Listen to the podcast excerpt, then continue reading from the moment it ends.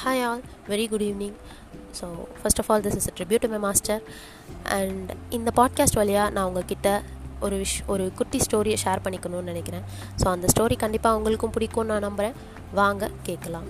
So ஒரு Archer இருக்கார். அவர் வந்து எப்படிப்பட்டவர்னு பார்த்தீங்கன்னா தனியாக பர்ஃபார்ம் பண்ணும்போது அவர் தான் இந்த வேர்ல்ட்லேயே த பெஸ்ட்டு வில்வித்தையாளராக இருப்பார். அந்தளவுக்கு சூப்பராக டார்கெட் பண்ணி எய்ம் பண்ணி அச்சீவ் பண்ணுறாரு ஆனால் அதுவே ஒரு காம்படிஷன் வரும்போது ஒரு ஸ்டேஜ் பர்ஃபாமன்ஸ்னு வரும்போது அவர் அந்த அளவுக்கு அவரால் பர்ஃபார்ம் பண்ண முடியல.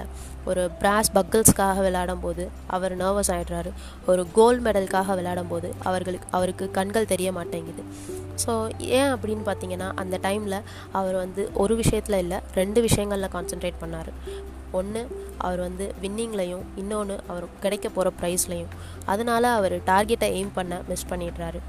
ஸோ இதுலேருந்து நமக்கு என்ன தெரியுது அப்படின்னு பார்த்தீங்கன்னா நம்மளும் நம்மளோட லைஃப்பில் நிறைய சமயங்களில் நம்மளுக்குன்னு சில ஓன் டேலண்ட்ஸ்லாம் இருந்திருக்கும்.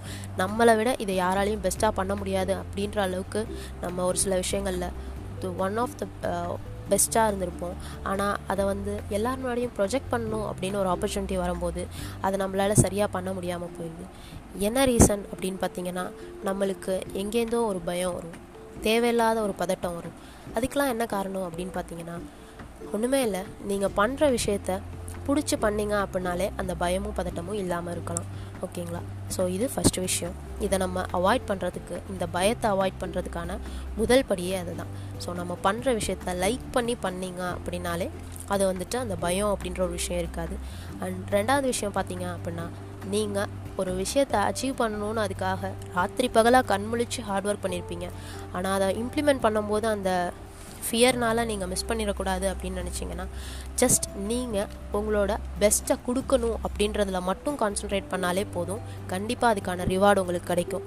Rather than winning rather than the reward நீங்கள் கான்சென்ட்ரேட் பண்ணுறதை விட நீங்கள் உங்களோட பெஸ்ட்டை கொடுக்கணும். நான் வந்து உழைச்சிருக்கேன். நான் அதுக்கான பெஸ்ட்டை கொடுப்பேன் அப்படின்றதுல மட்டும் நீங்கள் கான்சன்ட்ரேட் பண்ணிங்கனாலே கண்டிப்பாக அதுக்கான ரிவார்ட் நம்மளுக்கு கிடைக்கும். ஓகேவா so this is what I wanted to share and thank you all bye good night